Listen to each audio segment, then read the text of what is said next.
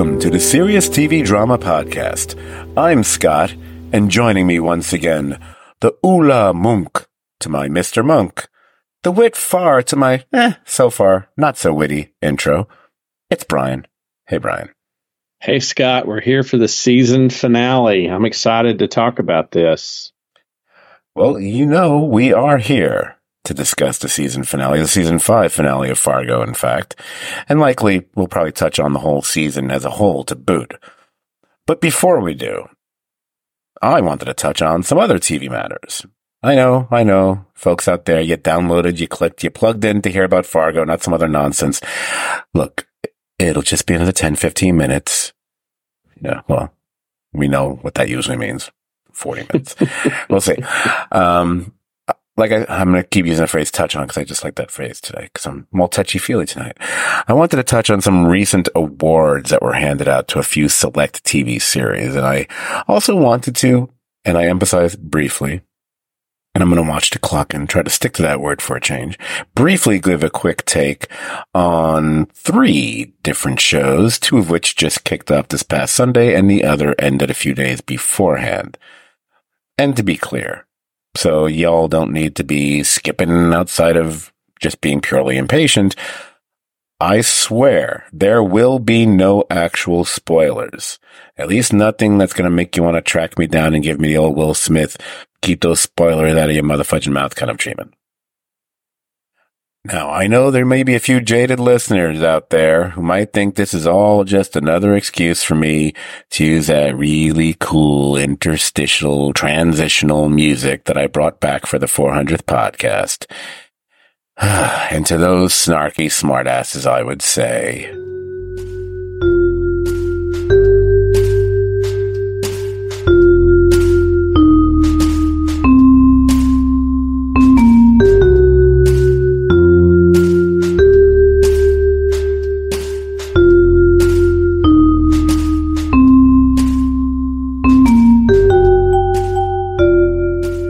Come on, how cool is that? Best editing decision ever. So, Brian, whether we watched them or we read about them, we know that it's award season now. And there was a sudden slew of them over the past week or two.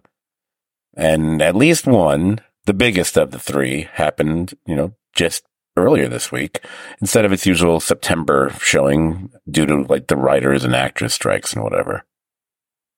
Um, it's actually the first time I didn't watch it while it aired because I was, I had to be out that night. And so I actually DVR'd it and kind of watched a little bit of it in the wee hours and I was too tired and then watched the rest of it the following morning. I, I made sure I wasn't going to get spoiled on anything, but honestly, it's really hard to get spoiled on something when you're pretty sure you know it's going to win pretty much practically every award.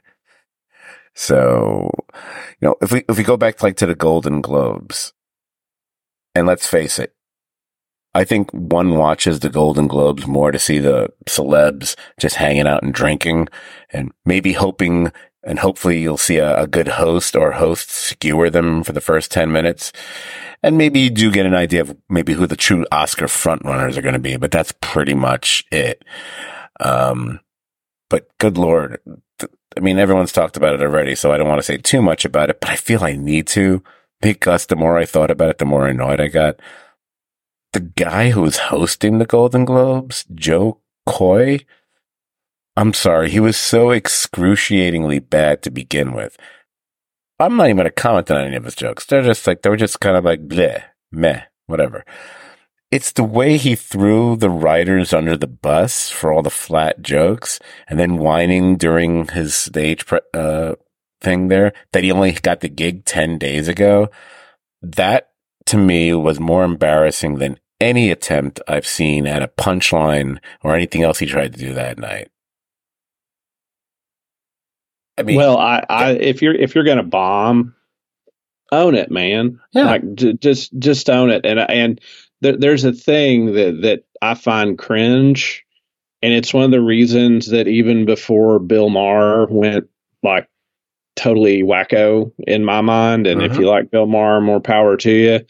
But it's something I noticed in the last few years of Bill Maher that when the audience didn't laugh at a joke, he would be like, "Why aren't you laughing at my joke?" Like the the ask, the act of asking the audience or chiding an audience for not laughing at your joke, I I just is so cringe to me.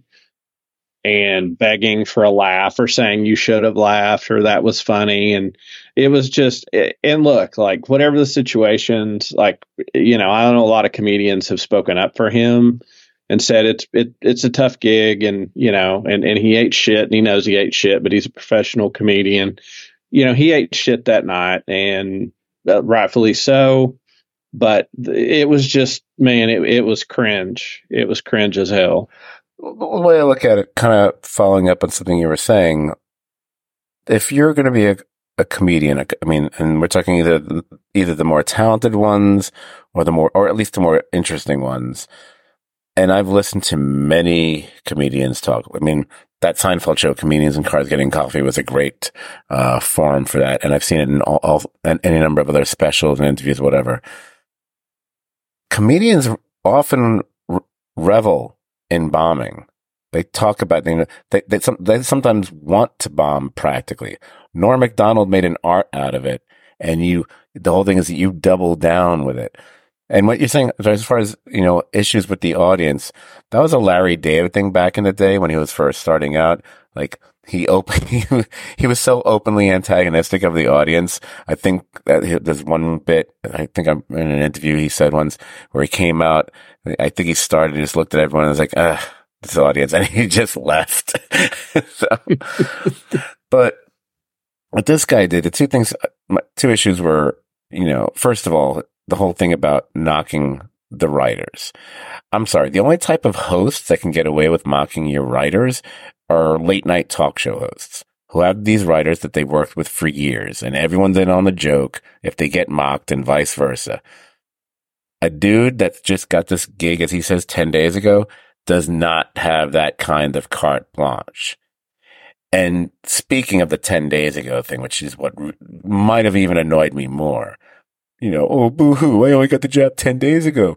You know, I'm sorry. If you're either an actual comedian or at least you're someone skilled in comedy and improv and sketch, whatever, you should be able to handle this. Uh, maybe I shouldn't say with no freaking problem because I know it's a hard room, but you know, arrange ahead of time to do some crowd work with a few of them. Watch a few previous Golden Globe shows to get the idea of how to work the room and how to get away with ripping anybody. I don't, you know, you can YouTube this, you schmuck. But, um, eh, anyway, didn't want to spend uh, too much time talking about him. Already did. I digressed. Basically, no matter what award we're talking about, be it as meaningless a one like the Golden Globe, which it is in my mind, you know, it's like one tick above a People's Choice Award, quite frankly, or the Critics' Choice for that matter. Or we got the real biggie this week, the Emmy, with very, very, very few exceptions. Three series walked away with almost all the hardware. Succession got the nod in almost all the drama TV categories.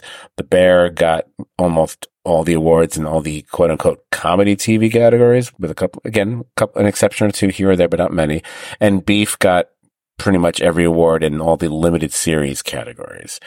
And, and you know, it's hard for me to complain that much about it because those three were literally my numbers one, two, and five TV series of 2023. But it still feels really unfair. And we've talked about this before for the bear, which has moments of amusement, but really feels, you know, it, it's not fair for all these p- powerful dramatic performances to go up against comedic performances, you know, stuff that was just more designed just to get a laugh, except for something maybe like Barry up, I guess. But but I understand it. We've got, I, we've all, we've all learned to get past this. So it's hard to argue about any of the, the wins, especially the succession wins. But, and there's a big but. You know, even, even Sir, even Sir Mix-a-Lot wouldn't like a butt this big. I got a bone to pick. And I'm, I'm pretty, I'm, I'm, I'm going to be pretty, I'm going to be more sure than anything I've been in this world that you will be in lockstep with me on this. After the Emmy night was over, we found out that Better Call Saul had broken a record. Better Call Saul became the most nominated show to never win an Emmy over the course of its entire history. Six seasons, 63 episodes, 53 nominations, zero wins. Uh, seriously? uh, I mean, after all this time, look, not even one win for writing or directing ever. Uh, I mean, look, I, I get it, especially it, look, it was up against the final season of Succession. I get that. And it's going to be hard to win in a lot of those categories. But Jesus, when, when you, I mean, I don't think there's a show that we've shown more love for on this podcast than Better Call Saul because of just of how long we've covered it for. We, we were covering this from 2015 to, you know, last year. But a, a, a killer cast. Odenkirk, Rhea Seehorn, Jonathan Banks, Giancarlo Esposito, Tony Dalton, Michael McKean. None of them ever won an Emmy.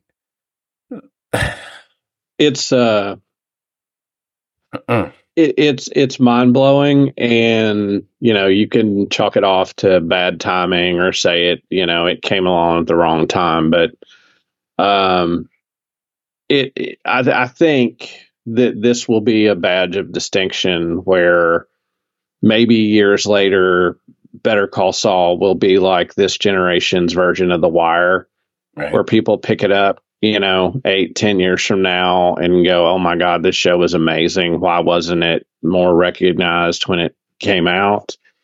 Uh, but, you know, I, I, I mean, some criminally uh, underrated work on that. And I think all of us, I mean, you know, our Susan Lucci is Rhea Seehorn. Like the fact that she never got the love she deserved for what she did for Kim Wexler. Uh, is is just it's just a damn shame. And I know she went a lot against great actresses and uh, great roles, but you know, I, so, somebody somewhere, Peter Gould, somebody somewhere, I, I think should have gotten one piece of hardware. But you know, hopefully the hopefully that will be like almost like the cool kid selling point. Like you know, it'll be the indie band show that if you uh, want to fall in love with, you can because in many ways, you know, Breaking Bad can't be seen in a vacuum without it. And the people that find Breaking Bad will inevitably gravitate towards it, and hopefully it'll have a second life.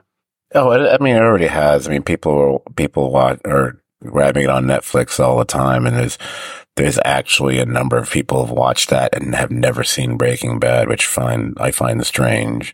But going back to the actual awards and what happened, I mean, I was happy for Kieran Culkin. Don't get me wrong, and it was his first win, so it's really awesome. But Jesus Christ, Odenkirk had a goddamn heart attack once on the set. He's got nothing. And I know what you were saying about Rhea Seehorn because we love Rhea Seehorn, and, and I'm going to get to her in a second but she only just started to finally get nominations. Odenkirk's got nominations season after season after season and hasn't won. So the Susan Lucci thing might actually be more applicable to him right, it would be maybe. for Rhea. The but the but what they did to her is is what made me angry. Didn't just annoy me; it made me angry because the fact that I will call her the infernally eternally annoying Jennifer Coolidge. I'm sorry. Is she ever really doing that much more than playing herself?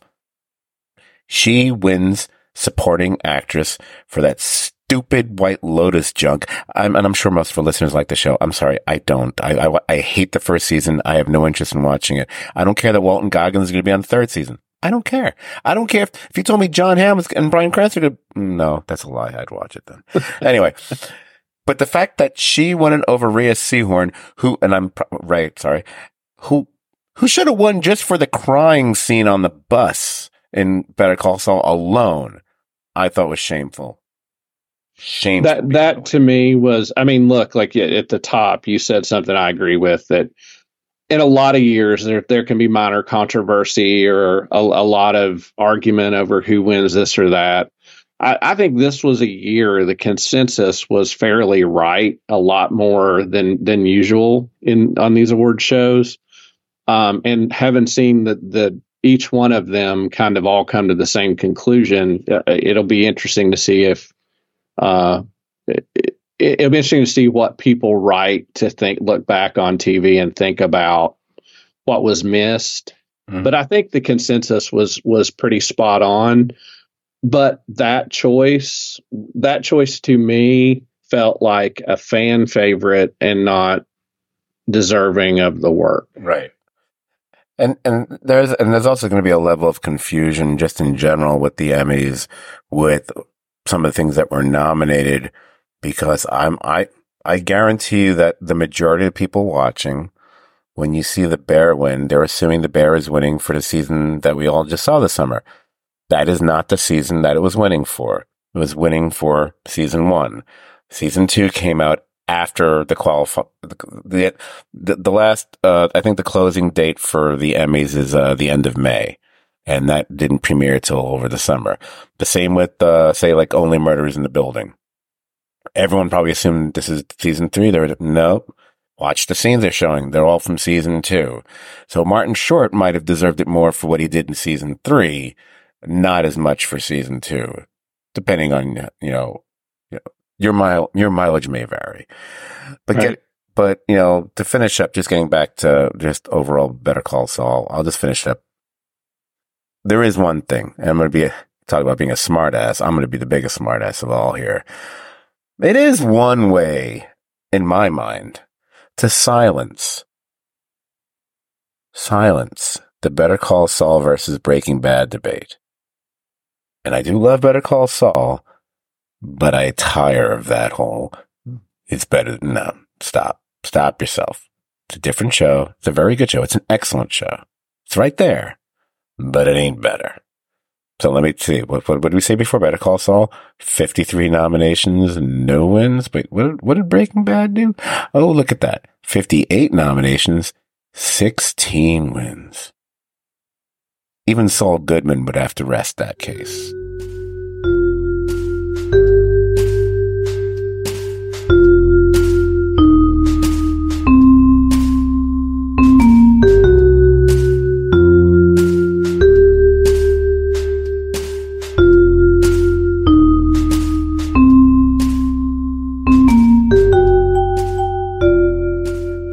We covered some of the TV we were looking forward to in 2024, two shows led off the list. True Detective Night Country, which, like most folks, I had, we had all known about for, I don't know, over a year. And then there was Monsieur Spade, which at least I personally had only known about for a couple days. Now, it turns out, beyond both being, well, clearly detective and thus mystery based, they both, you know, air at 9 p.m. Eastern Standard Time on Sunday nights. They're both six part series. I looked it up. They're not getting preempted for the Super Bowl or anything else, so they're both going to end at the on the same date. On I think it's February. I didn't write that down. I think it's February 18th, if I'm not mistaken. And so I did watch them both. And again, as I said earlier, nothing I plan to say here should in any way really constitute a spoiler. I'm not going to make any mention of how either episode ends, other than like a mystery series should. They both have a whoa kind of horrible reveal, as one would expect. First, True Detective, Night Country. Um, so, Brian, the way I'm looking at it, for the most part, I find it at the very least reasonably engaging.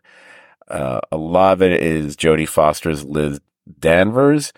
This ain't no Clarice Starling. No. might might be, and I, I- and I I just realized there's a there's a potential pun here. I I apologize. Might be the polar opposite.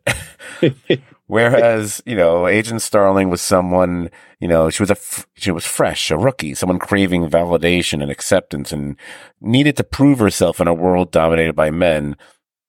The Detective Danvers character, she's well past that shit. She doesn't care about being likable or being mindful of other people's feelings or what have you. She might be just a little bit initially more obtuse than Clarice Starling was, or maybe because she's like 30 years older than Clarice, she's someone who's become more set in her ways. She's someone who might represent the establishment rather than Clarice, who was always trying to find a foothold, a crack in the system to make her place there. But I've, Brian, I've been a Jodie Foster fan since, since, since John Hinckley declared his love for her back in the day. so, you know, I remember her, I go, I mean, people think, oh, you, what you go back to Silence of Lambs or Accused? Like, no, no, no. I go back to the little girl who lives down the lane, you know, you know, and taxi driver and stuff like that. So the, the show grabbed me right from the get go with her. So, I mean, what did you, what did you think about her? Um, I I loved seeing her in this role, and the thing I I really enjoy that I think the viewer will enjoy is they make no attempt to hide that she is an older woman, that she has a lot of lived in life experience, um, that that you know we're going to explore trauma throughout this show. Um, all the characters have threads of a past that that you know we get a taste of, but but not fully understand. Uh, and I have to say the the thing I you know I'm kind of excited about because I was a big fan of of him from Deadwood and uh and you know what what was the movie with Jennifer Lawrence? Uh, Oh, I'm forgetting Oh, the oh, uh, Bu- Winter's Bone. Yes, Winter's Bone. John Hawkes, you Yep. know, i- is there, and to see her and him on a screen as detectives, and there's some weirdness going on there. Um, oh yeah, it's totally entertaining, uh, and I and I do like the, the fact that she's more in the position of authority where he's concerned. But speaking of characters on it, the other the other thing I felt made the made the premiere interesting to me beyond a few other other things which I will touch on. Hope that that is a phrase for the evening, because we have the trooper Evangeline Navarro, and she's played by the actress uh, Kali Rice. Um, we can tell, we know there's a history between her character and Danvers. That exposition has trickled out throughout the episode to to a degree that I think we get a fairly clear picture of what the before was.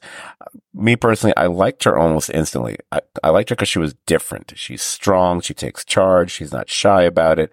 It's easy to see why she and Danvers would butt heads, why they would rub each other the wrong way. Um, and also this actress, you know, Kali Rice, despite being in her mid to late thirties, she's a fairly new actress as far as any kind of screen work. She's only got a couple credits to her name before this series, and, and one of those two was a film that she actually wrote herself. So she's about as fresh a face as you can get, despite the fact she's already in, she's like, I think she's like 37 years old or something like that. And j- just overall for, for the series and, and this episode, I'd say this. The present day mystery is certainly compelling the cold case that may or may not be connected to it. I'm not going to tell you. Um, somewhat less so, but I'm willing to go along with it. And speaking of cold, the setting in this small town in Alaska, I love that.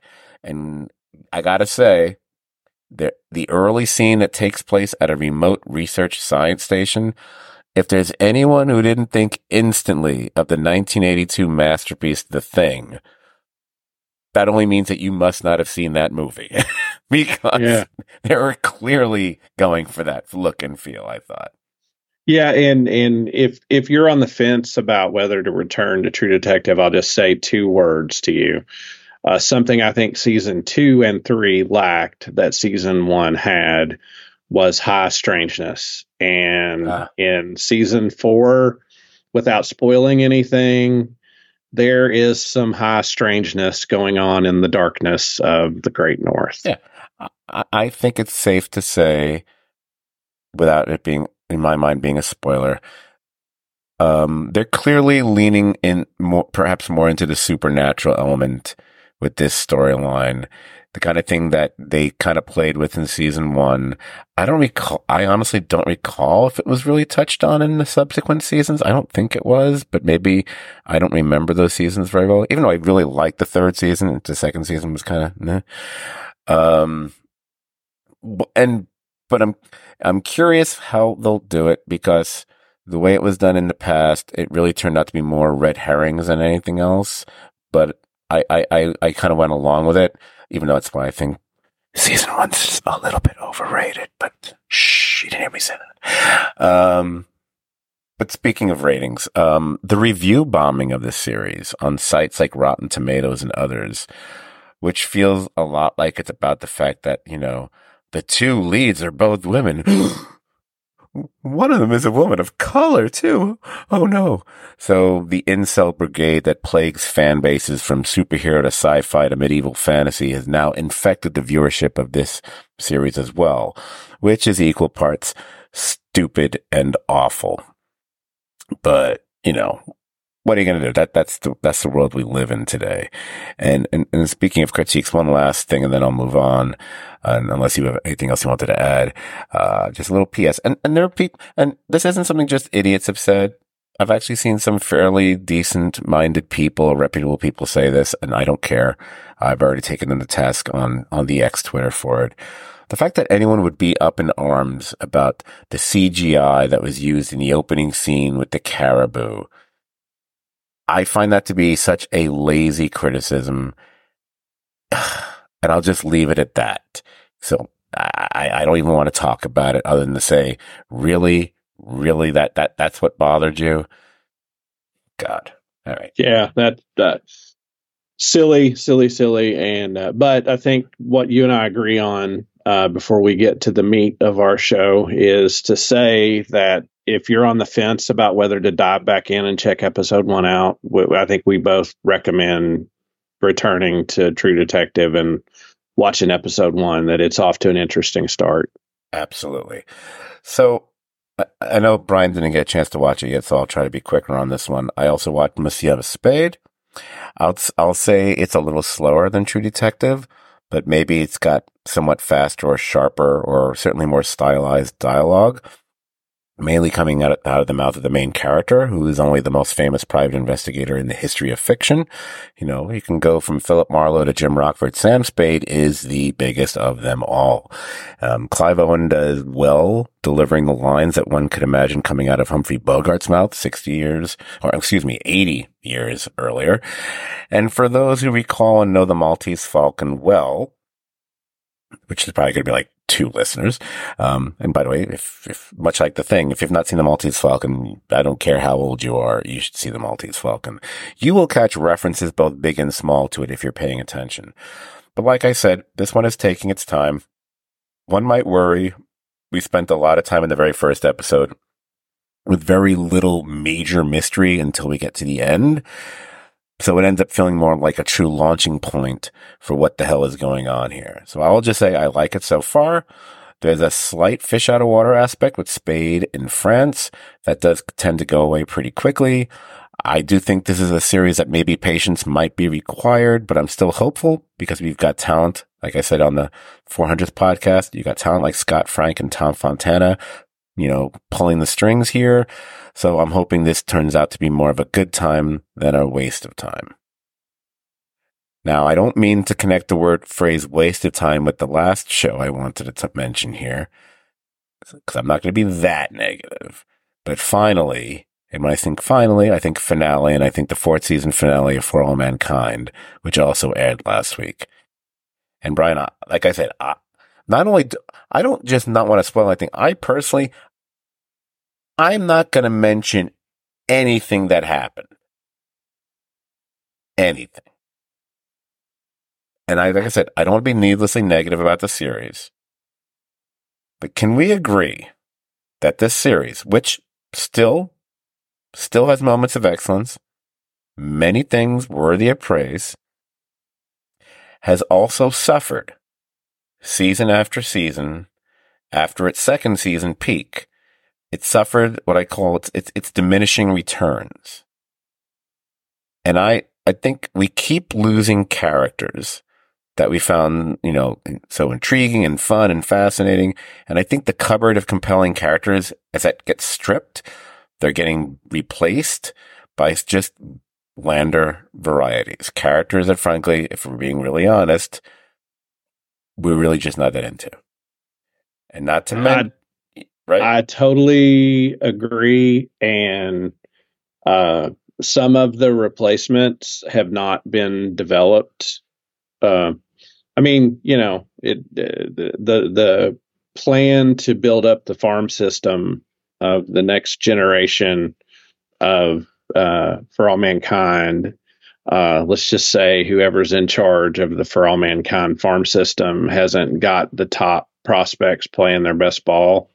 And uh, and oh, I'm sorry, I didn't mean to talk. No, I was going to say, and um, some some of the focus remaining on the characters that we've been with has taken them in directions that you know, quite frankly, uh, are rehashes of the past and and not that compelling. Uh, it, it, in some ways, in some ways they are, but in some ways they aren't. And uh, y- you know, I, I I would not give this season a thumbs down, but before it finished, I was curious. You know, if I compared it against my my list, would it have made my list? I don't know if this season makes my top 20 list now in its total. Using your farm system analogy, I enjoyed the sports aspect of it. Um, a couple listeners might not, don't who cares. Um, so you've got that happening. And then you also have, like, on the same team, you've got those veterans who, as they get, as they get later in their career, they, they start becoming, shells of their former selves and and whatever. And you, so like on this show, at least one, if not more characters has kind of shifted from heroic to stubborn to at times barely fucking tolerable. Yep. I, I gotta say, look, the finale, let's face it, for all mankind, I think has previously set a pretty high bar for finales when you look back at the previous seasons. Um, I mean, the season two finale was fantastic, but you know what? Season one, season three finales were also really good. Just two is the one that stands out the most, but at least the other two were still solid. This one, I'm gonna go with a pretty, pretty, pretty meh.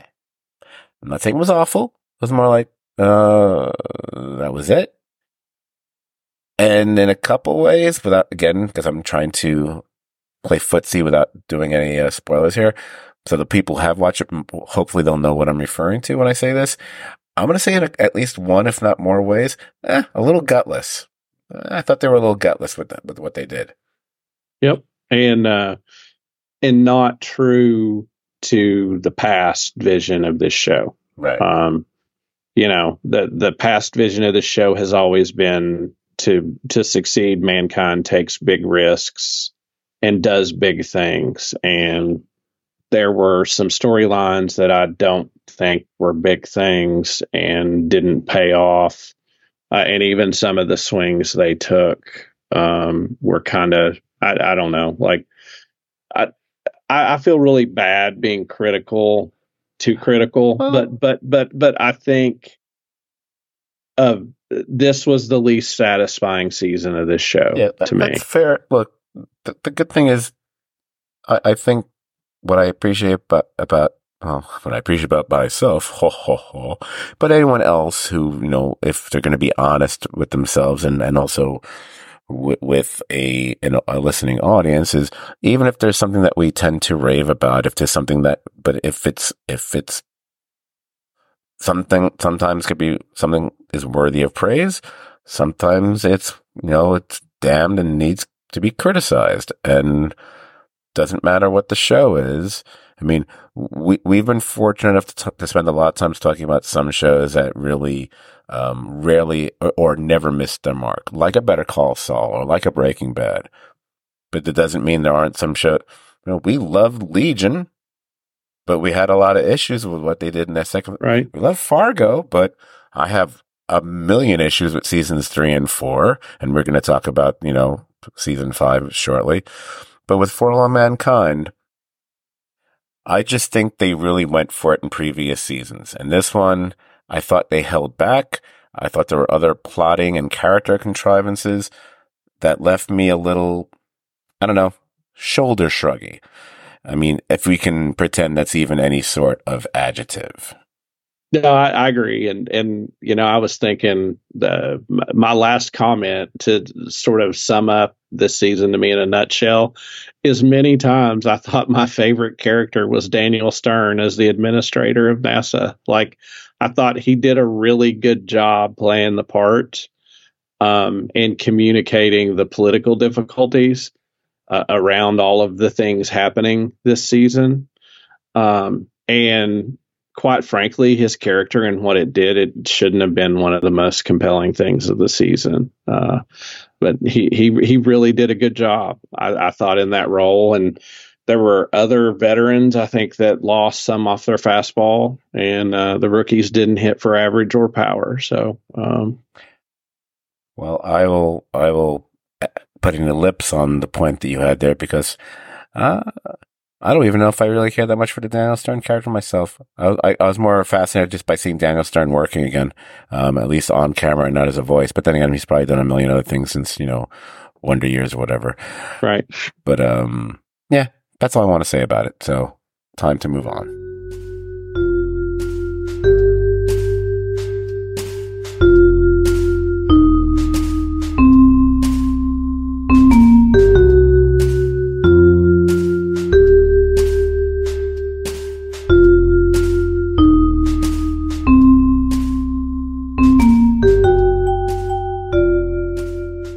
Rocket J Squirrel used to sort of say, and now for something you'll really like.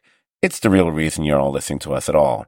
So we're going to dive into the season five finale of Fargo, titled Bisquik. Like the previous episode, it was directed by Thomas Bezucha and written by the man himself, Noah Hawley.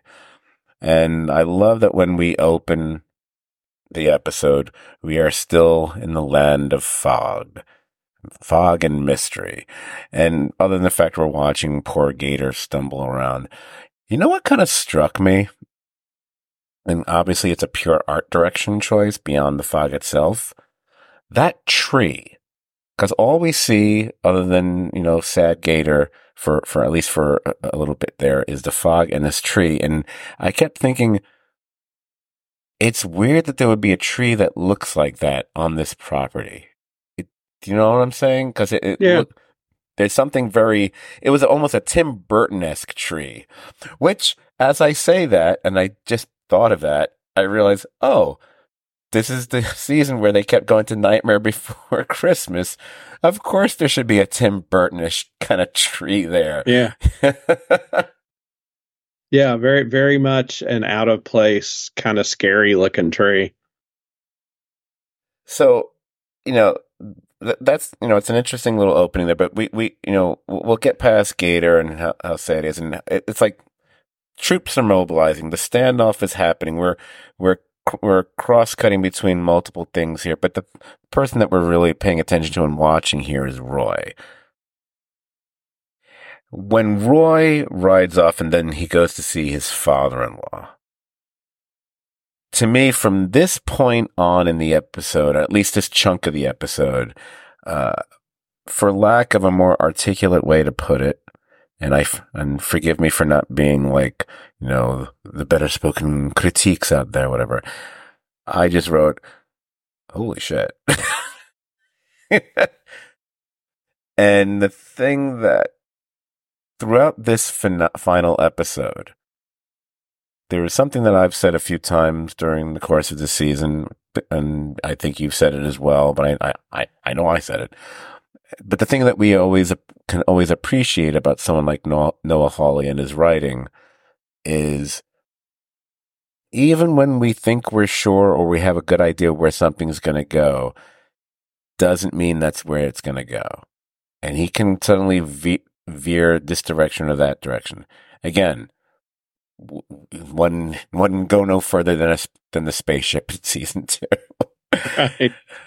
Um, But this episode, and we've been talking about Jon Hamm's Roy Tillman and the almost the the ex, mm, the progression of evil and how the the more we get to know him and have seen him both his past and present the, more we realize okay this has become one of the most formidable villains that we've seen not just in the Fargo universe just television in general at least at least at this stage i didn't have he suddenly slashes his father-in-law's throat on my Fargo bingo card, you know? So that kind of, and then when, and then when Karen shows up and you know what he's looking to do, and I was like, oh, my, and just the way this all plays out was, I mean, I was, I was kind of sitting on the edge of the couch there. I was, I was really, I was not taking a note at that point. I was just locked in going, oh my gosh, this is, if, if Jon Hamm doesn't win an Emmy, then I realize, oh, wait a minute. Yeah, he probably won't. But, uh, right. Although beef, but, but, beef is but, out of the way now. So he's, he's, he is, um, he makes his full ascension to a horror movie villain in this, even to the point he can't be killed. Um, and there's an interesting parallel between him and Mook in that you know, there's there's a brief scene of him in the church, and then he spits like you know, forsaking God, and we know he's committed a whole lot of sin. We know things he's done and things he's willing to do.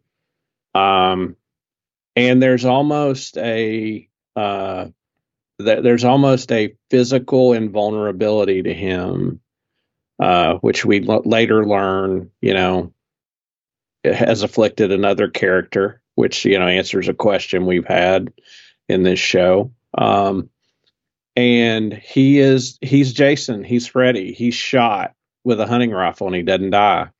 He continues to kill, he continues to escape, and he gets away, and he gets inside a prison and sets things up the way he wants it. He is, you know, a horror movie villain by by the end of this. I mean, dispatching people with a knife at close range, and so I I, I thought the choices made in this were true to the arc of the story. And it was surprising in the way it played out, but not surprising in, in what he became and the path he took. Well, they make a very interesting artistic decision, and it happens shortly after um, Dot has shot him in the gut, as you said. Um, cause it, it's from that point on, cause that's when I believe Whit and the tactical force team also arrive and she has to scream that, you know, I'm, I'm the hostage. And they, we keep getting these little snatch, snatches of, of imagery and they keep fading to black, not even fading, but just cutting to black, cutting to black, cutting to black. And it's, it's representative of, of the chaos that is ensuing here because now all, because everything beforehand had been troops mobilizing on either side of, of the, of the perimeter of, of the compound. But now that it's been uncovered, these people are in the compound, you know, gun, gunfires are blazing and so on. And of course, we get back to that tunnel, uh, the tunnel that we've now seen incorporated a few times before this because, um, his son, um, Gator had found it before. Um, somehow he was able to make his way through that tunnel and up through a manhole despite being blind.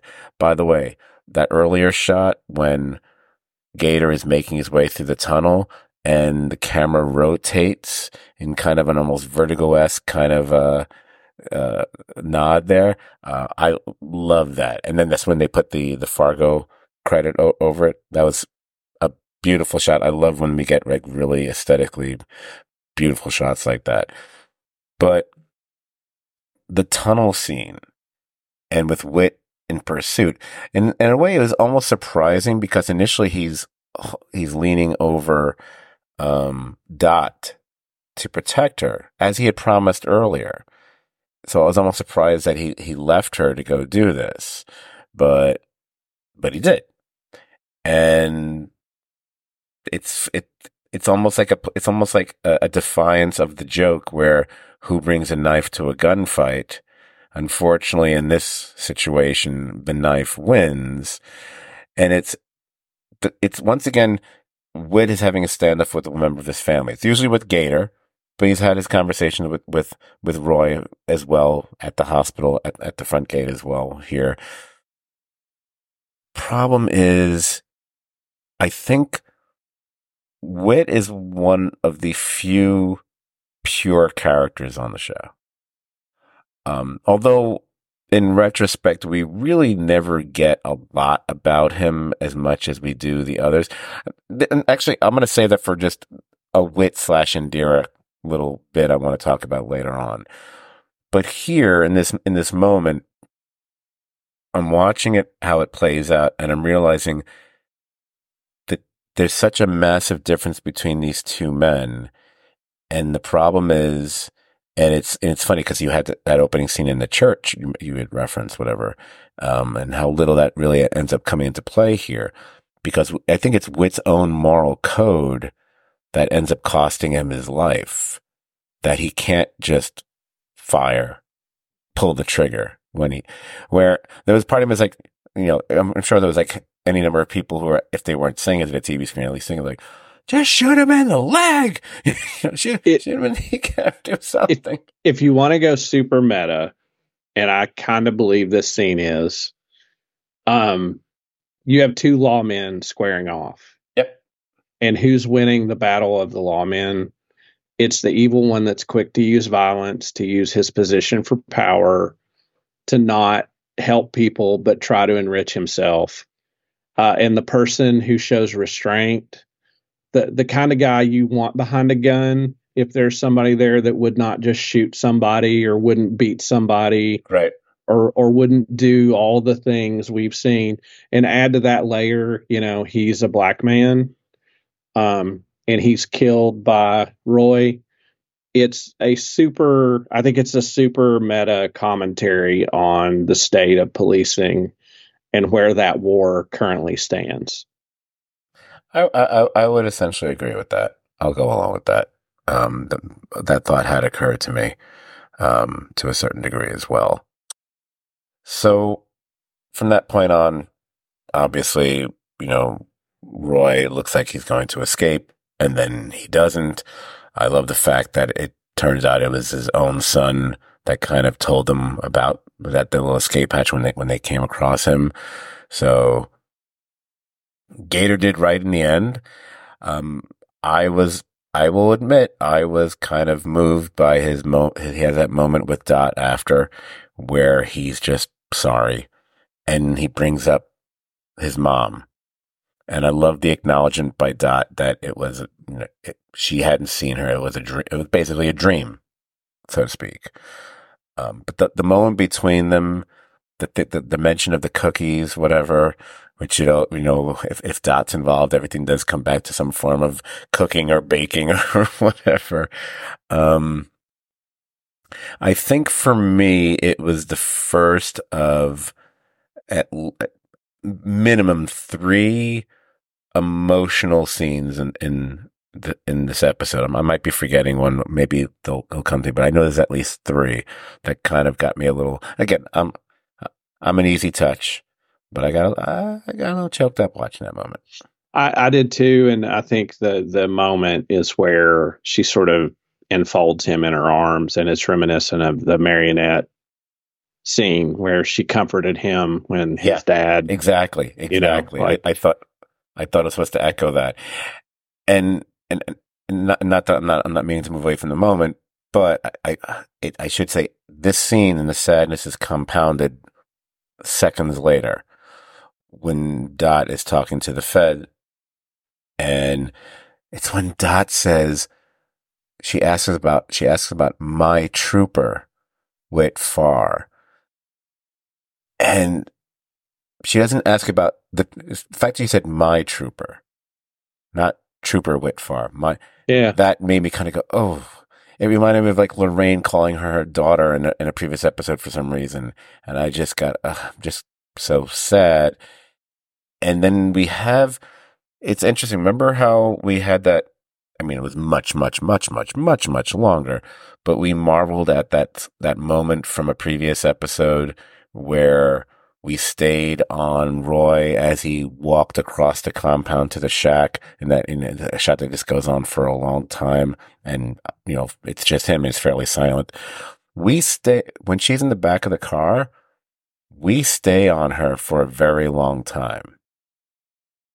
I mean, it's almost it's it's almost like it's almost like the end of the graduate, but but on Cleo's, and and you're trying to figure out her emotions as you're watching it, and you realize, okay, she's silent, but it feels like there's a certain joyous quality, or maybe something is more than relief, or maybe it's the fact that she can finally put this behind her.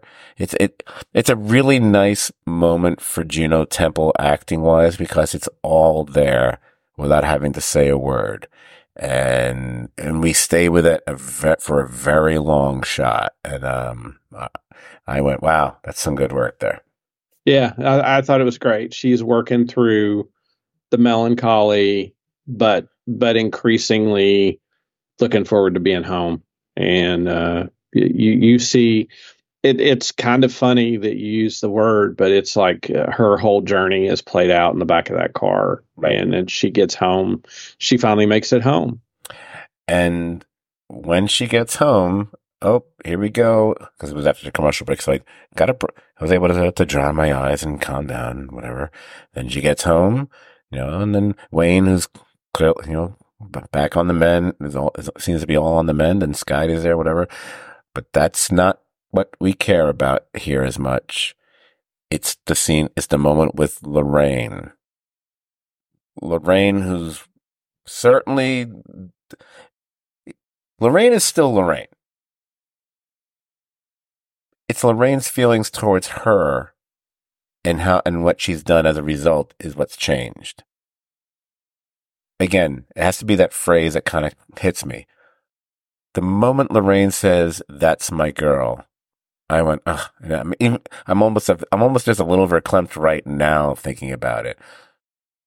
But, but then it's Dot's reaction and actually embracing her, and you see Lorraine's face, and you kind of wonder, wait, has when was the last time someone actually hugged Lorraine? Um, Jason, who piped in, uh, and we I relayed his comments from a pre, in our previous podcast. I think he actually sent me a message, which I made sure not to look at because I hadn't watched the goddamn episode yet when, when he sent it to me. And I was like, okay, he might accidentally spoil me but he's he says something here um, when he was watching the final episode, and when Dot comes home, it looks like Lorraine is experiencing emotions for the first time in a long time and doesn't know how to act. Absolutely, that's exactly what's happening there, um, and I think that's what makes that such a nice scene because it's like it's moving and yet it's kind of amusing as well just to look on her face. Uh, I, I just, it's it, it's not my favorite scene in the episode. It was funny. And by the way, as I'm watching the episode, I keep uh, reminding me like, oh, this, this is my favorite scene. And then there'll be something else that happens like, oh, no, no, this is my, and then I realized, no, no, th- my favorite scene is even later than that. But this moment between them, I, I really loved it. Yeah, it was really great. And, uh, um, seeing Lorraine Lorraine's walls break down just for a second. Like right. she's somebody who always has her guard up and but the the impressive thing is you watch that scene and it's like she awkwardly can't figure out how to hug Dot, right. but Dot is like squeezing the crap out of her, and it, and it's sort of the classic Coen Brothers awkward mm-hmm. humor. Uh, but but yeah, delightful, delightful reunion. Now, I will say, I will, I will uh, gladly declare that as I'm watching the first part of this episode. And by the way, um, if you think about a lot of the final episodes of different Fargo seasons, they often feel a little top heavy initially. Like a lot of the major action happens in the in the early part of the episode to the degree where like, like, oh, wait, what else is there left to, to cover? And it's always like, oh yeah, we still got to deal with this, or we still we still haven't caught this person or whatever. So I will the only thing I will pat myself on the back about for this entire episode, because I, I keep thinking about all the things I was wrong about all season. It's like, Indira's going to get Lorraine back. No, she ended up working for her. Way to go, Scot. I knew there was going to be a time jump. I knew it. I knew it. I knew it. My only, if I only had an, if I had any issue with the time jump, because of when this was taking place, because where we were before, we were in late towards the, oh, we were like past Christmas already, right? Because we already passed Halloween. Wait, wait, wait. Had we gotten to Christmas? Was it Halloween? No, it started at Halloween. Mm-hmm. And how much time passed between then and where we are now? Has it been weeks? It, it's hard to say, but it's it, it, a year from then was probably uh, election time or just after election time. Mm, And okay, all right, then it's acceptable, I guess, because I kept thinking uh, a year later, then we're right in the midst of all the COVID stuff, and I didn't see any indications or anything about that here. I don't care. I don't. I don't really need to be reminded about it anyway. So, getting back, let me get back on track and back to um, the episode. And I love them going to the grave because again, it almost shows one of the issues maybe is that we didn't, I feel like we found out more about, um, uh, Whit's character here than we did during the course of the show. Um, I love the line when they realize that he had six sisters and they say, no wonder he was so nice. Yeah, yeah, and a cat. and a cat named Lucky. Mhm. Mm, I got to keep that one in mind. Jinx, Lucky. uh, Anyway, um, but you know, we get to find out little things that now Dot is actually partnering with Wayne in the business, and that all sounds great. It's very nice. And, Indira is apparently kind of just still working with Lorraine, and she's gonna has to go do something with her, which we're gonna talk about in a, a minute. But I'm gonna put I'm gonna put the episode on pause and maybe give okay it's not let me rephrase it's not going to be a critique. It's actually going to be some no it's not going to be a critique at all. It's a realization that i didn't have early on. I think we talked about it a little bit and now that we're at we're getting near the close of the of the, of the season it's so distinctly different than what we had seen in the season definitely one and two and maybe to a lesser extent three where the the main thrust of the show, a lot of it is following um, the cops. And they're our heroes. They're the ones trying to solve the crime, catch the killer, etc. Either it be, you know, either it be Miss Solverson or Mr. Solverson or, or, or whoever they happen to be partnered up with, or even Carrie Coon's character. Um, what was her name? I just saw it the other, uh, it doesn't matter. Um, there's a realization we have early on in the season. It's like, yeah, they're Indira and Whit, Whit, Whit, much more so. In the grand scheme of it all, are fairly minor characters. That the thrust of the show always remained squarely on Dot versus Roy and that situation. And while they played a part, they didn't play a major. I don't feel they played a major part. You know what I'm saying? Um, yeah, I, I think I think the the law, and I may have said, said this earlier. I think I think the focus on this season was on a lawman who was a bad guy. right, right, right. The lawman who's the center of this season was the was the antagonist, not the protagonist. Yeah, you're right. I should have should have brought that up and given you your flowers, I'll do it now. Just did. But we go to the federal pen in Thompson, Illinois, and this and now at this point in the episode, this was my favorite scene. Can we talk about how much ever the, the moments between Lorraine and Roy just kicked ass like no other scenes did this season? Look, we can go on about you know how I mean Juno Temple was excellent, you know, and we're going to talk a lot about the. the is it Stu Spruell? Is that his name? We're going to be certainly Yeah. be talking about him momentarily, whatever um, and how and but I'm sorry. At the end of the day, you know I have to get in there somewhere. It's the Lorraine versus Roy face-offs were for me the highlight of the the fun highlights of the season. Going back to when they first met to the I I, I love them bookending each other that way.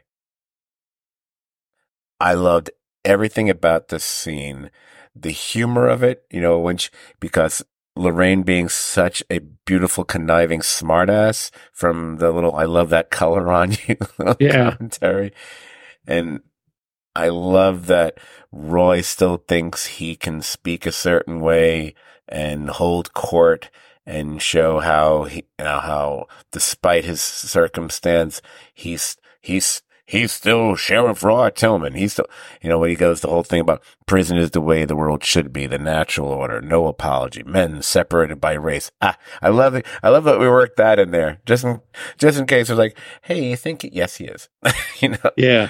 and, and he just goes on and on. But the moment when she sends Indira away, and then we find out exactly what it is that Lorraine has done. And by the way, that she she uses a phrase like um, when she's talking about punishment, and he make and he thinks she's making a reference to like you know from like the Bible, and she's like, oh no no, it's an older text written on stone tablets, written in the age of the skull fuckers. And I went, oh, when she Yeah. said skull fuckers, I'm like, okay, let's hear.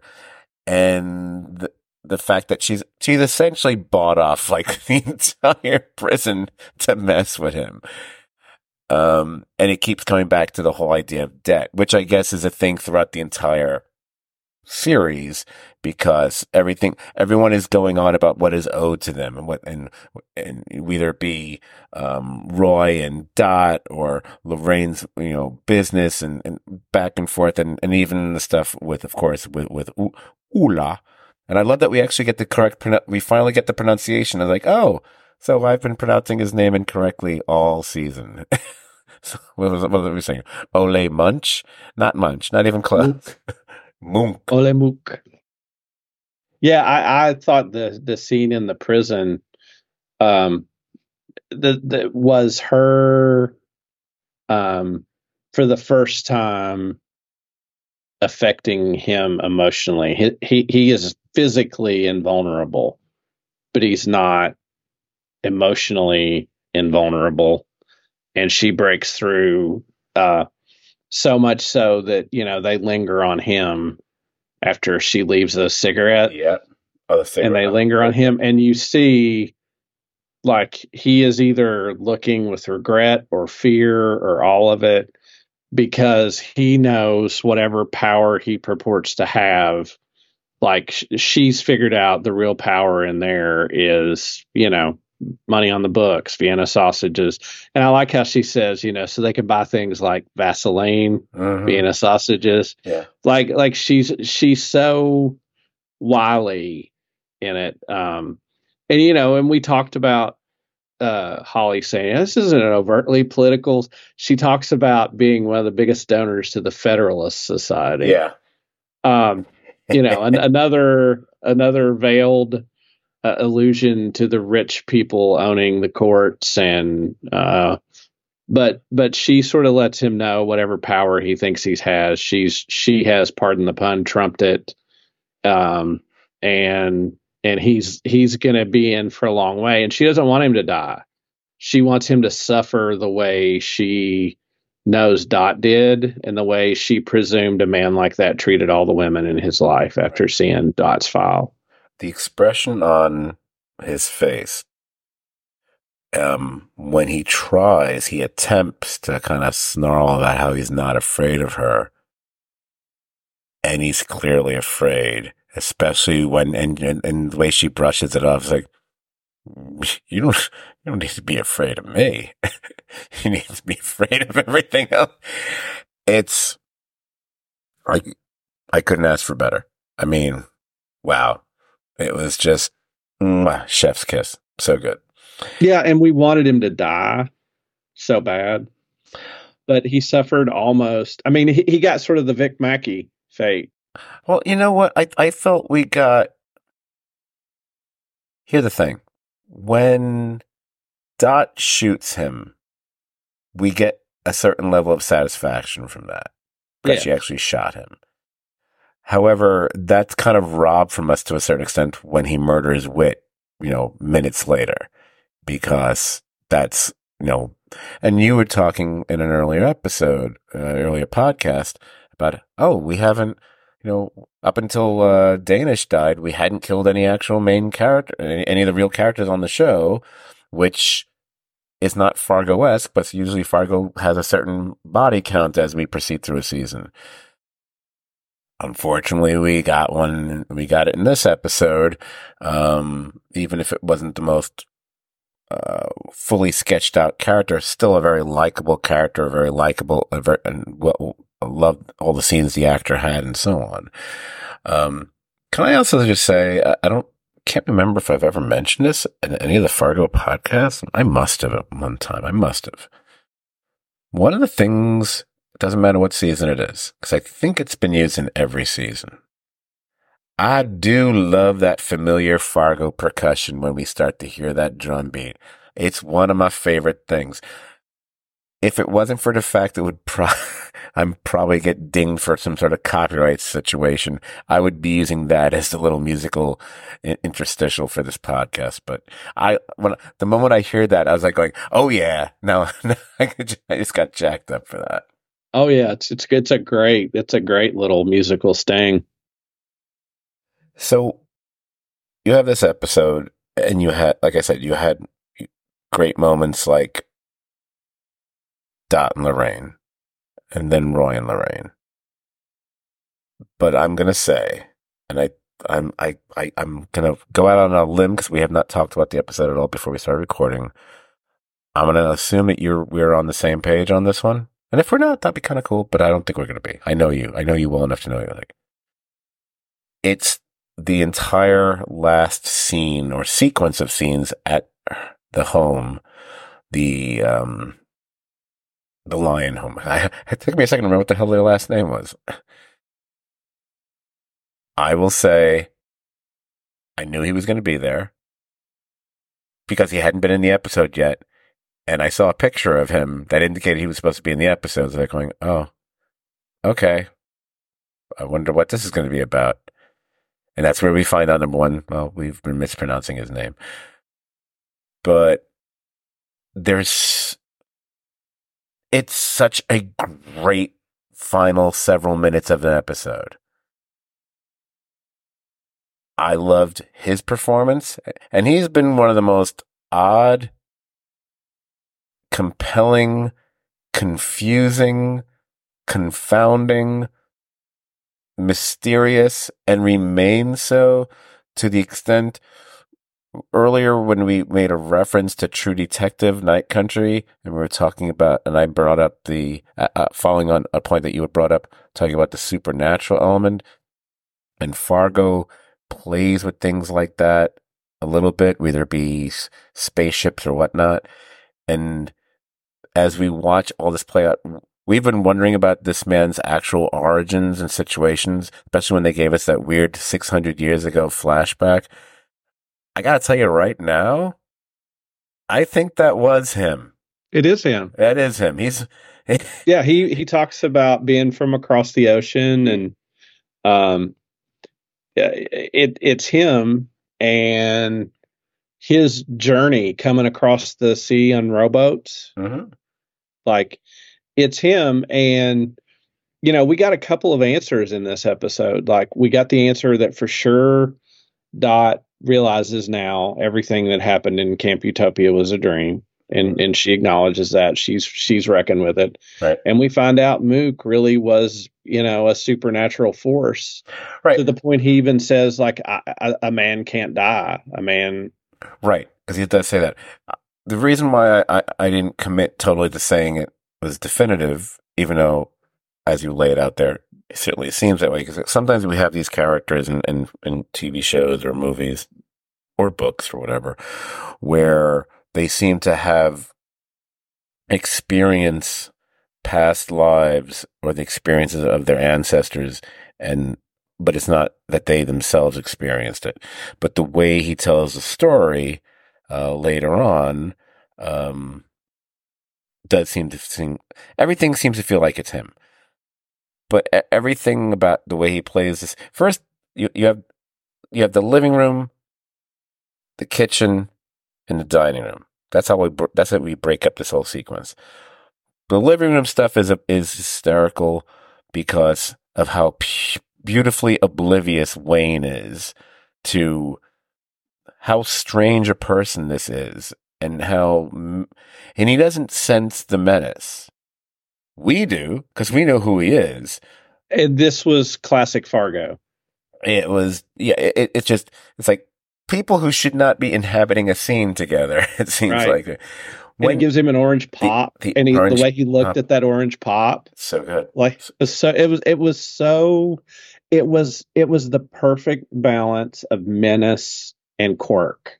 Yeah, that that that it it it it was almost it, this could have been done where it was completely whimsical and silly but it wasn't. Like it it it held together with just the right amounts. I mean I'm, not to labor the point but you know it was like the perfect you know biscuits it all the different ingredients of this scene were in perfect proportion and really uh, it it was like 20 minutes i think this scene went on or 15 minutes. It, it was like the largest scene in the whole episode. They really took their time with it. And you get menace you get sadness. It, it, like his story is a tragic story. It weaves into debt. It weaves into how we deal with guilt with sin. Um and and probably the the most surprising take on it was and you pick up on it early on and think it's going that way and it does but it still is a little bit of a surprise is we see a completely different dot Huh.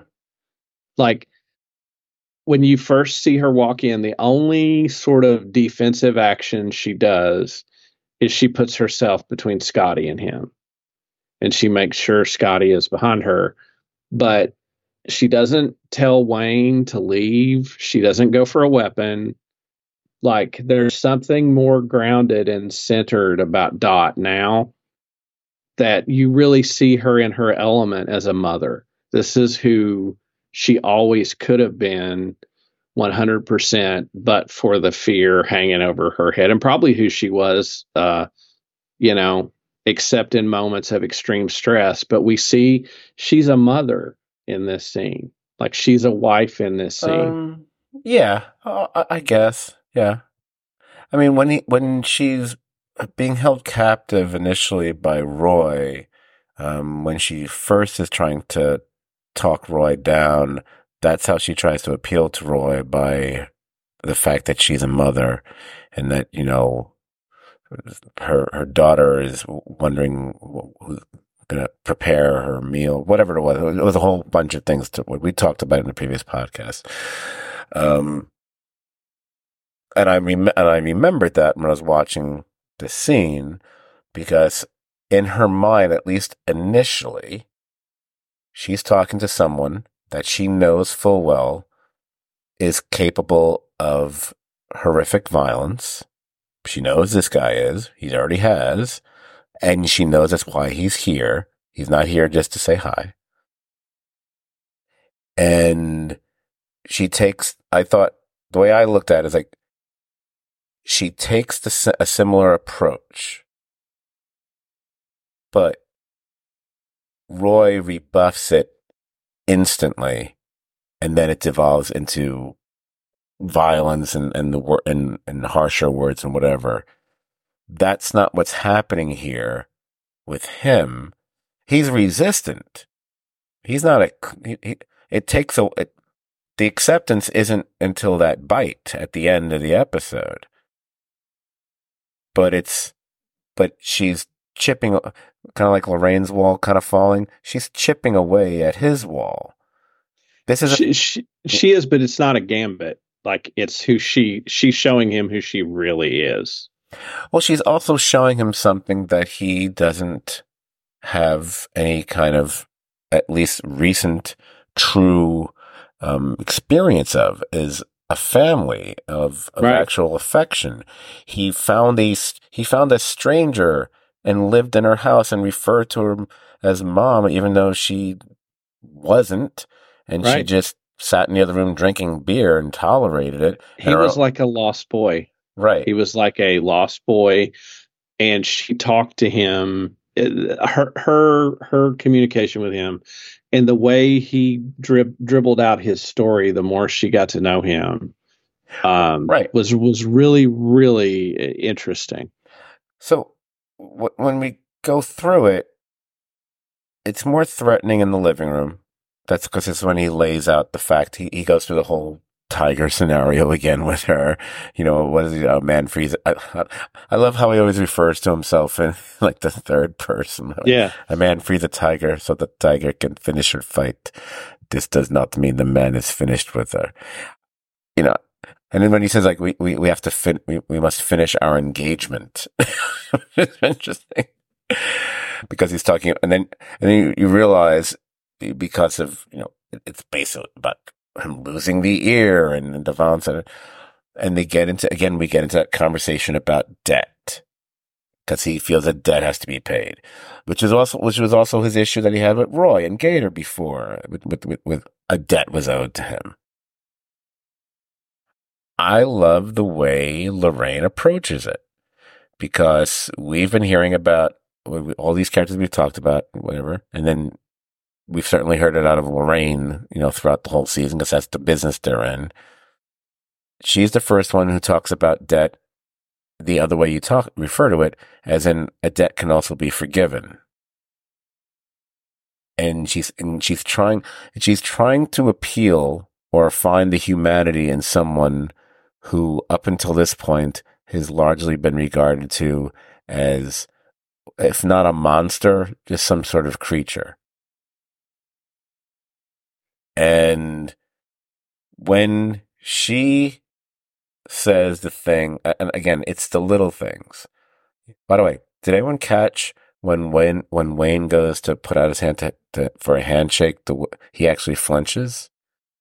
Doesn't I? I- I mean, it's just an actor's choice, but part of me was going, he could have just not moved at all and just ignored it. But the fact he flinches, I thought was like, it shows that he's just not used to friendliness. He's not used to Right. people. And I, I just, and I love that. And when she says, either you wash your hands and help, or we do this another time, because you know, they're halfway to supper.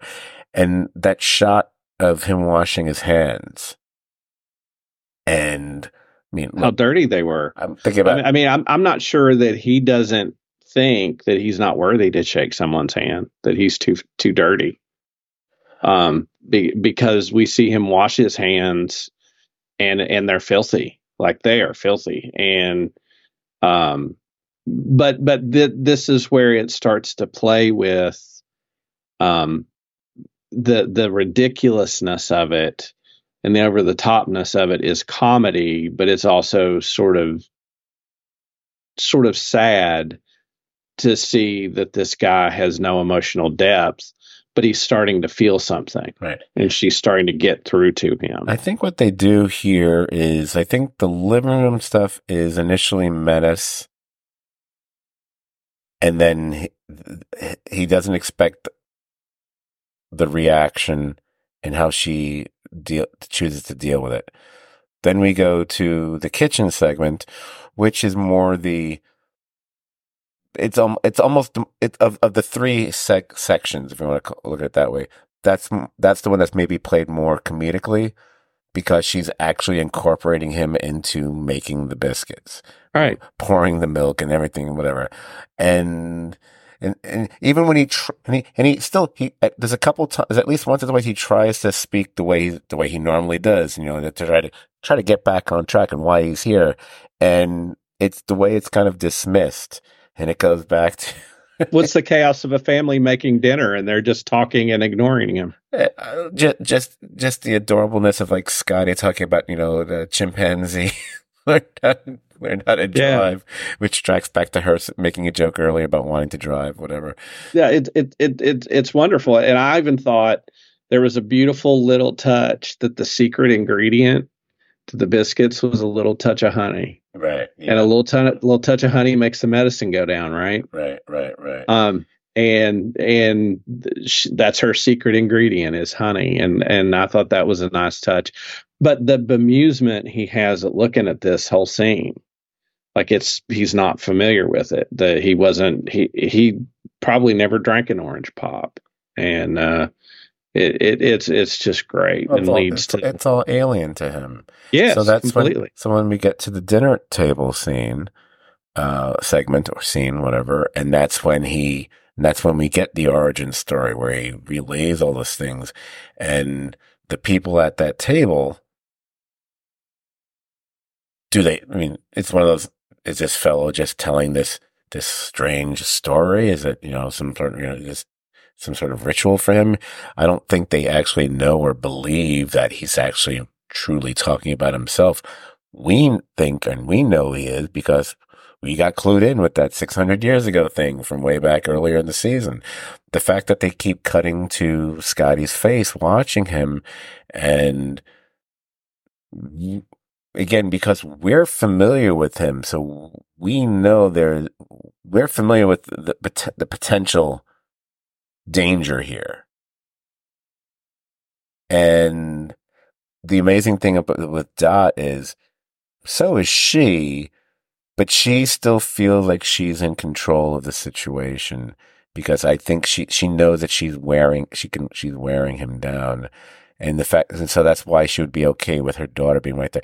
The fact that they were all holding hands, like in like a saying grace beforehand, was just and how he must have reacted to that.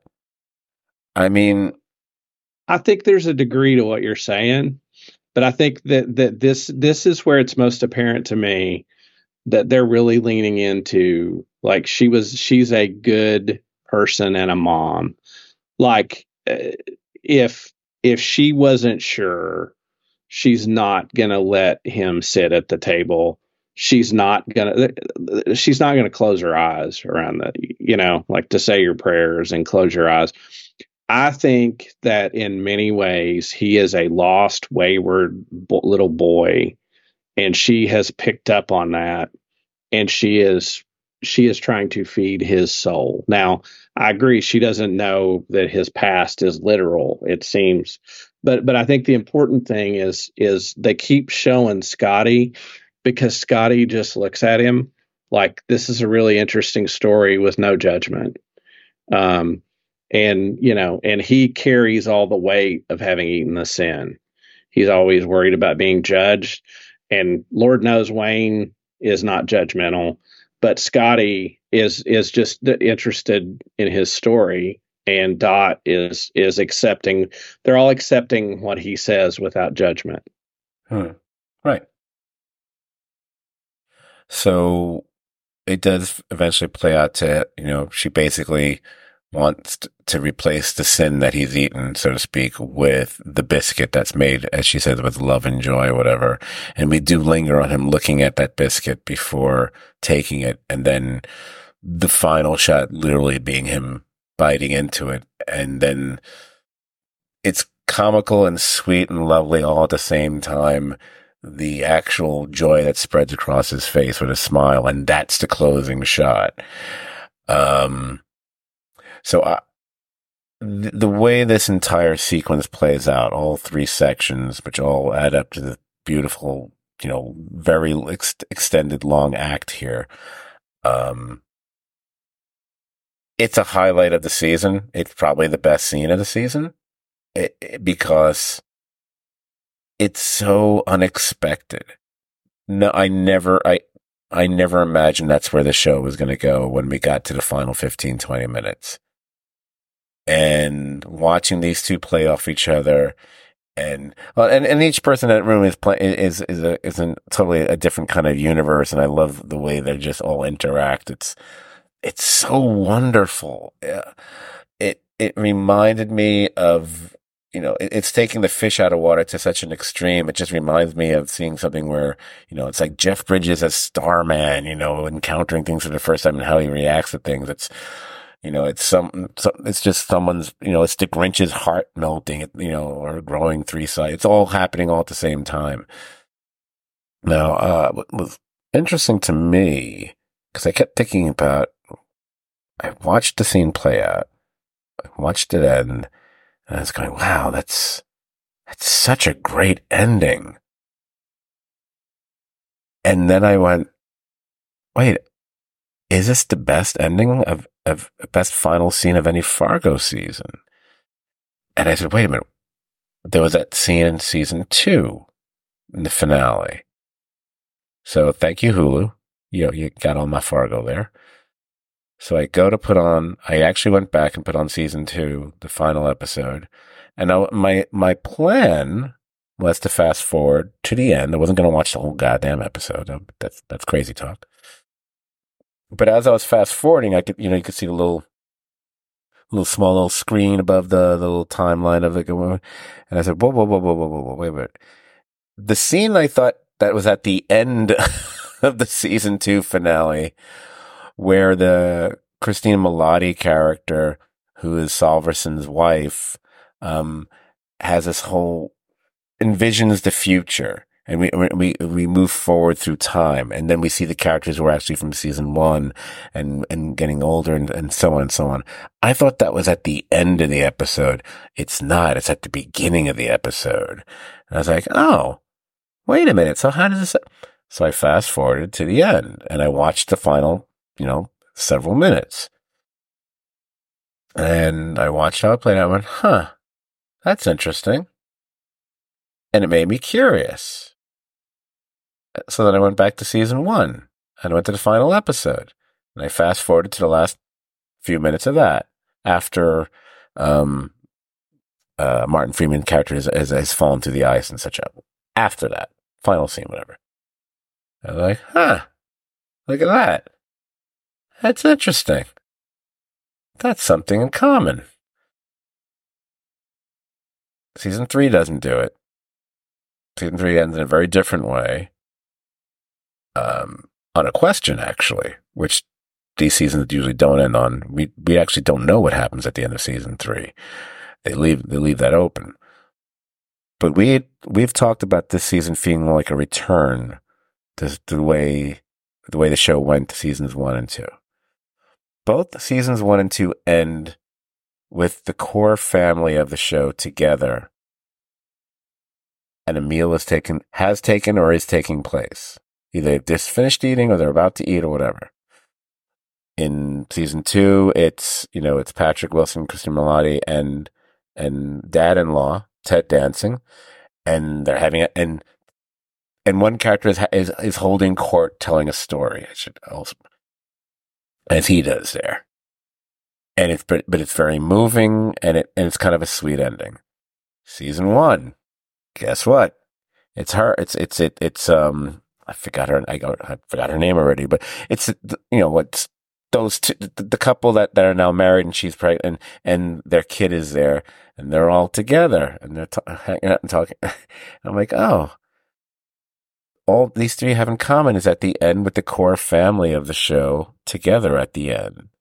It's just an interesting kind of thing they have mm-hmm. in common. And it, and it, and it's funny that I went back to check and I didn't have that in mind. I thought it had a totally different ending. And I mean, I also went and checked out the endings for season three and season four. And season four, there's a little bit of that in season four, but they, but we're seeing too many scenes of other things happening at the same time, so it doesn't quite work. But then again, season four, season four doesn't feel very Fargo-y at, at the end of the day. I mean, it's not, it's not quite Halloween three, season of which doesn't fit with the Halloweens, but kind of, you know what I mean. Mm-hmm. But uh, I, I thought that was just a, clearly a very deliberate choice on Noah Hawley's part. And it made me, it reminded me of like, oh, you know what? I think the structure of the episodes is fairly similar in that sense. Like we said, top loaded, big thing happens. Oh, wait, they've done that already. That's, we're only halfway through the episode, but there's more. So I, I yeah. really, I really kind of got a kick out of that. I, I suspected uh, I suspected that that would be the case. I didn't go back and forensically investigate as you did. Kudos to you, Scot. But um, but this has been a season chock full of of references and homages to both the movie and the show. Um, so that's that's not a big surprise. But um, I mean, right now, if you ask me to to compile you know, my 10 favorite scenes from Fargo, the series, if I just started watching it tomorrow, I'm sure this one would be high on the list. Like like this ending scene. Um, there weren't a lot of there weren't a lot of surprises per se.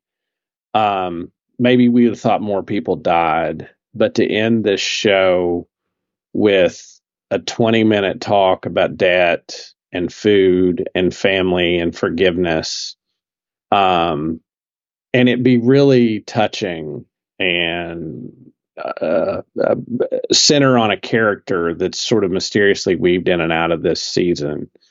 Uh, it was unexpected and incredible, and I absolutely loved it. And you know, uh, Hawley wrote it, so uh, I noticed he was the only writer credited on this episode. So it has it gives me great hopes for a season six. Uh, because I, I now that I've watched the journey of this season, uh, I, I've loved it, and I thought the ending, the ending left me thinking, but but I was happy, and I don't know that we've had a protagonist that that took the journey Dot did that that really we were rooting for her. I don't know that we had a 15 year old girl married to a creep who was beaten by her and ran away and had to survive, you know, being kidnapped and uh, all that by by somebody. Um, and so her journey and seeing it end here with you know around a family table eating a dinner was really really rewarding. Um, and and thinking this family is going to be okay. The question is, at the end of dinner, does Mook say, I live here now, or do they do they have to evict him, or or is or does he does he wander off and disappear? I mean, you know, he's almost like a golem uh, in in a weird way, and uh, but but this but ending seeing him smile in the most creepy, funny, weird way uh, was was really really something, and and uh, that last that last scene is definitely going in the Fargo Hall of Fame for me. Right, absolutely. Uh, um, I would say he leaves. Um, although I do love the idea of him making it his home. Um, Have their own personal lurch. But I think he, I, I feel he, um, much like I feel another fog would roll up and he would just disappear into it. Um, and then appear again probably in 2049 or something, or Oh, and that'll be the next season of Fargo with flying cars and such. Um, um, I would say, as far as quieter scenes, it's easily one of my fa- my could be my favorite scene as far as that kind of scene. I can think of other scenes that I have that have stayed with me that are locked in my brain as far as the using the phrase Fargo Hall of Fame. Um, there's a few, definitely a few in season one. The entire story of, of, um, Billy Bob Thornton being a dentist is outstanding all the way up to killing everybody in the elevator, whatever. Yeah. Or even little moments of, again, it's his character, um, going to take care of business in that, that, in the building when he oh yeah shot from across the street yeah and just we know he's he's just killed everybody he's like he's like hey john wick I, look i'm yours before you or the scene in the in the snowstorm when he's fighting fighting those two and you know we we have one of those characters come back in season 3 but that's a brilliant scene I mean, just there are set pieces and action pieces or, or humor pieces that are really well done. And I'm not even going to touch season two. I mean, look, you know, spaceship. Um, that's all you need. Or the, or everything that takes place in that house with, um, oh, what's his name from Burn Notice? Um, I might drawing a blank on his name, and I know his name. Oh, I'm so. I know who you're talking about. I. Yeah, but I should know, I should know the actor's name. That's embarrassing. Anyway, when he's ta- when he's taken captive by Kirsten Dunst and um, and Jesse Plemons. There, oh, am I drawing a blank on his name? It's so I'm so embarrassed. Um, he's even in a Clint. He's even in a, in a, not so great Clint Eastwood movie. Anyway, that whole scene is fucking great. Um, but as far again, as far as quieter scenes, it's I, I thought it was a marvel. Uh, I, I thought it, it I thought a season that was so predicated on different types of horror motifs and escalating tension. And when the subject matter, I mean, yes, you have the theme of debt that plays a part throughout the entire series and every kind of storyline. But thematically, we're talking about, you know, you know, empowerment or lack thereof with women and the violence against them and what what they've had to struggle with and, and, and what this character specifically does. And for a season that's been kept one either on edge or moments where we're we're horrified by things either that happened in the past or that are happening right in front of us or happening via puppet show. To end this way was just as I'm going to say something that sounds like you would say. It felt like that was the honey in our biscuit. And that's, it was like right there. And I was like, okay, beautifully done.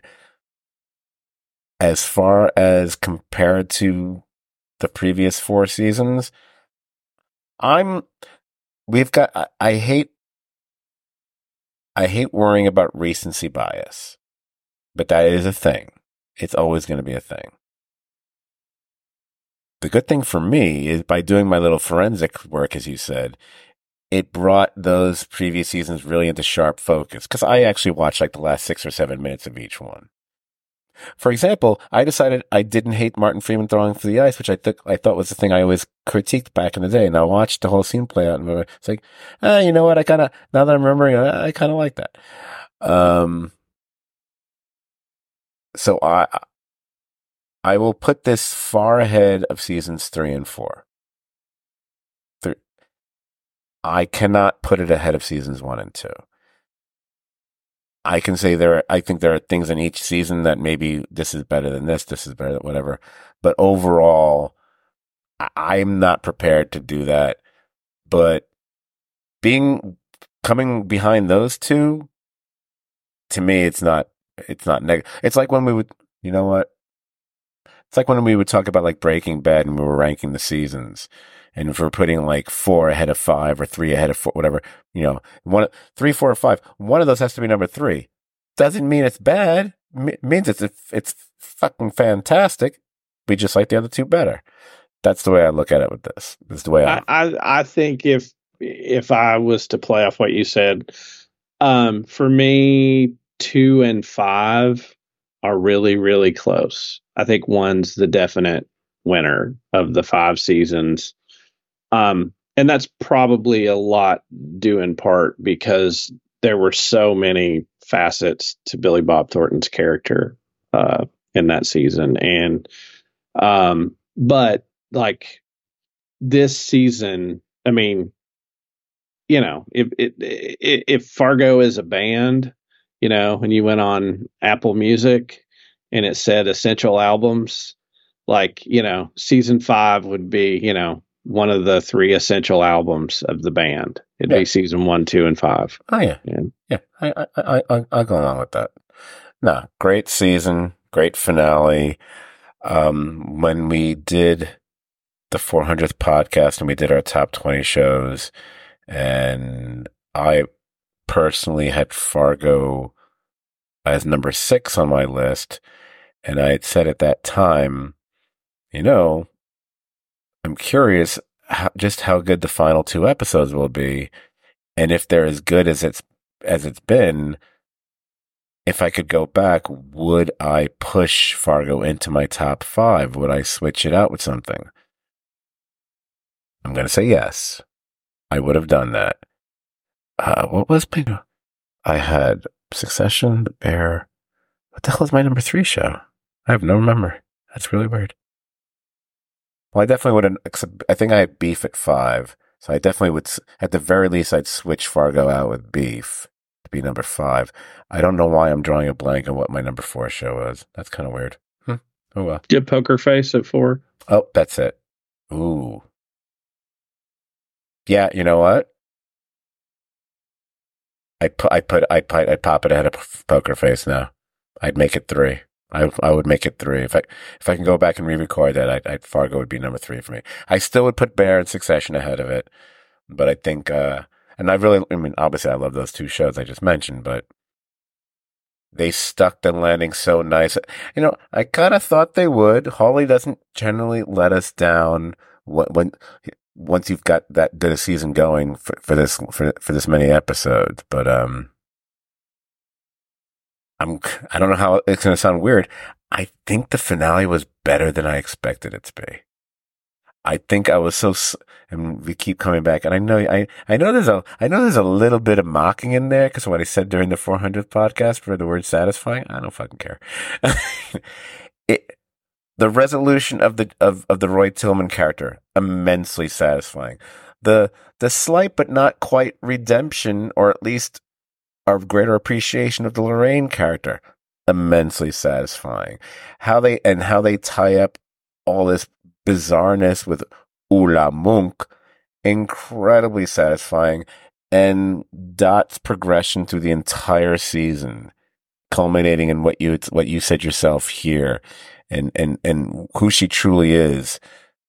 Again, I'll say it one last time: immensely satisfying.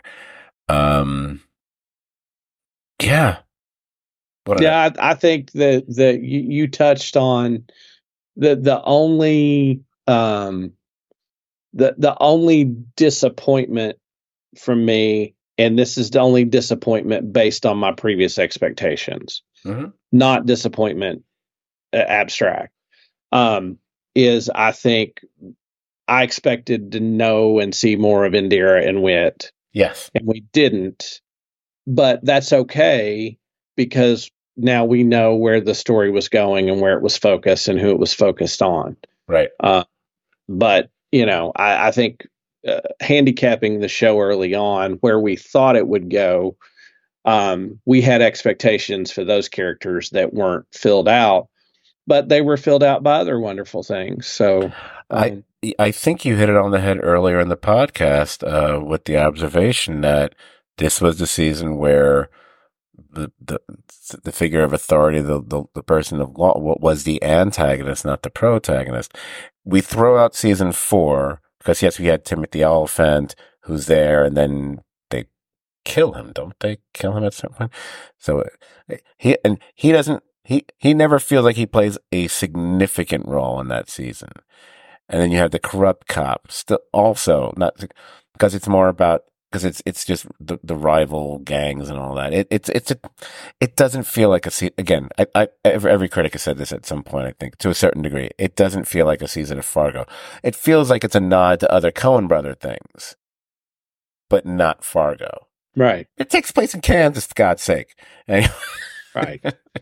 But I, I mean, I, I think to to put a final bow on it, um, we were excited to podcast about it we had hopes for it and quite frankly hopes it would be better than last season and i think whatever baseline hopes we started with um, and we were pretty excited because Jon Hamm was right. involved right. Um, and interested you know not not a slag on juno temple but interested to see what she would do um, but seeing Jon Hamm involved uh, and the rest of the cast it probably exceeded our expectations by the end of the day. Absolutely.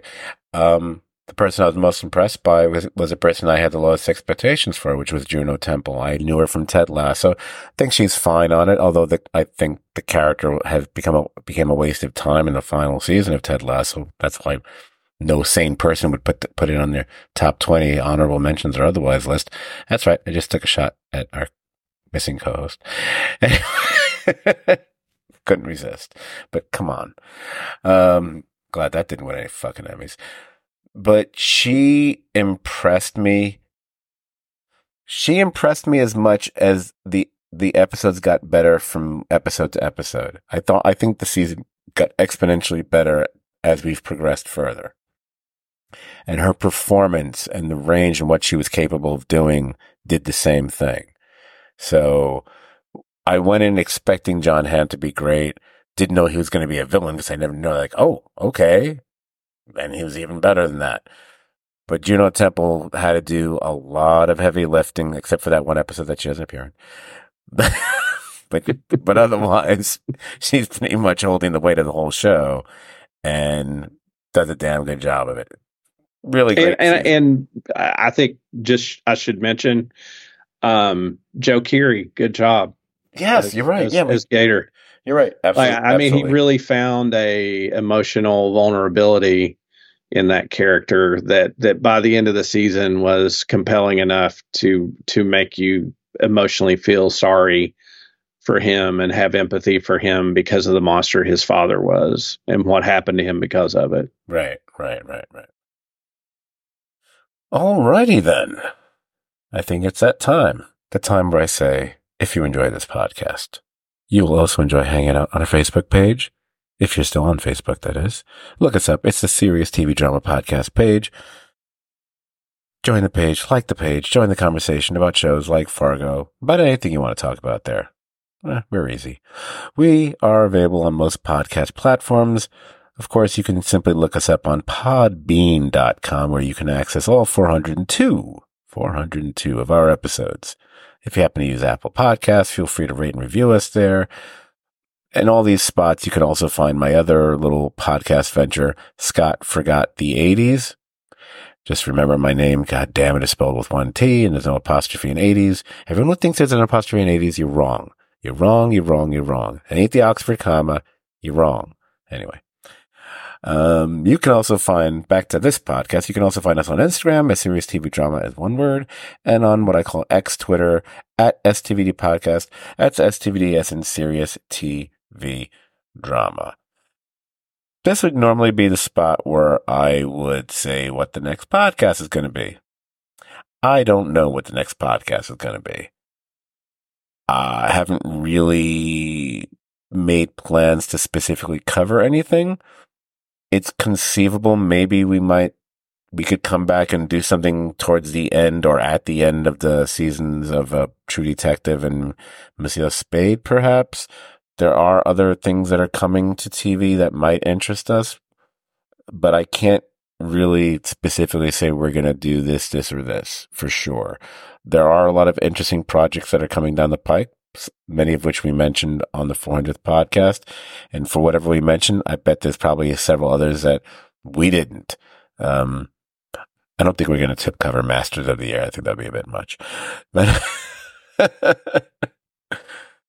but, um, I would say what, what is today? Today is what, the 17th, 18th? Mm-hmm. Okay. I would be surprised if we if we don't have another podcast out within the next next few weeks. We'll see, um, which means it'll be a lovely surprise. Maybe Jamie will show up. Who knows? Uh, well, there are things that we are talking about off mic that that are interesting, and we're going to check them out. Um, the the one thing that I know Scot learned in the past, and we've talked about is is sometimes you want to make sure a show's good enough to podcast about. Um, and so, you know, uh, Night Country may be really good. I mean, we might want to talk about it in a couple of weeks. Yeah. Um, or we might decide maybe we do a wrap up at the end of the season and talk about it like that. So, you know, we're kicking around ideas, but if you have thoughts or ideas that you'd like to share with us, feel free to share those on any of the social media sites. But uh, but we really enjoyed this, and we'll definitely see you again. And if uh, you have opinions about Fargo that you'd like to share, thoughts, ideas, you know, Scot talked to uh, you all about Jason Jason uh, had put up uh, some really interesting thoughts, and we shared those with you about the windmill. Shout out again, Jason, fellow Kentucky boy. Uh, you know, a, a, really, really good, really good call. Um, do that, and uh, before we sign off, I think that uh, Scot and I would like to, without divulging personal details, I know there's a friend and a listener who recently is going through something very, very difficult in his life. Um, and we'd just like to say how incredibly um, sorry we are for what you're going through. And, uh, you know, if you find joy in any form of entertainment, in, in listening to us for one second, we hope you do know that we're supporting you. We're with you and we just hug you up in our arms and send you all the love, Dennis. Uh, so, uh, so, and I'll let Scot have the final word. Well, I couldn't have been much more eloquent about it myself, so I'm glad I, I let you take the lead because you know coming with the with with the, with the southern drawl makes it sound even that much more um, comforting. Um, but I I also want to share my sentiments there. Um, awful news, but and we're there for you, whatever you need even if it's just, and if it's something as simple as just making sure we get this podcast out in time. So at least you're distracted for, well, it's one of our podcasts. So it'll probably be, I haven't looked, an hour and a half, 18 hours and a half. I don't know. But whatever we can do in any way, shape or form, we are there for you.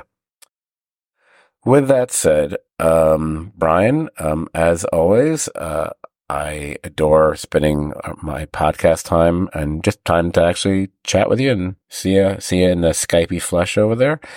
Um, I'm glad we uh, were able to get this Fargo season done. I'm glad it turned out to be a really good season. It didn't, because let's face it, the last couple at times felt like a chore. This never felt like a chore. Nope, and that was never. real. That was, and it's nice when we can cover something and you have that feeling. You know, I unlike Barry. No, I'm just kidding. I'm kidding. I'm kidding. I like Barry. I don't, I'm sounding way more negative about Barry than I meant to, but now I'm just making a joke of it. I'm more interested. Wait, he's with Ali Wong now? Really? Interesting. Interesting. How long has that been going on for? Um, yeah. Well, well done, both of you guys. They're so funny. Anyway, Brian. I'll just say this: if you know anything about Bill Hader, a lot of beef in Ali Wong's uh, uh, past year. oh my god. he's got a ha- he's got his own hamaconda apparently. Yeah. I think, I think I've heard that. Yep. All right, so we we got to go because uh, we got to toss around possible cat names. So there there may there may be some podcasts in our future. It's it's looking weirdly good. I I, I didn't know this was going to happen, but I I might have broken down. We shall see. Once again, Brian, thanks for being here. Good night. Thank you guys for listening, and good night.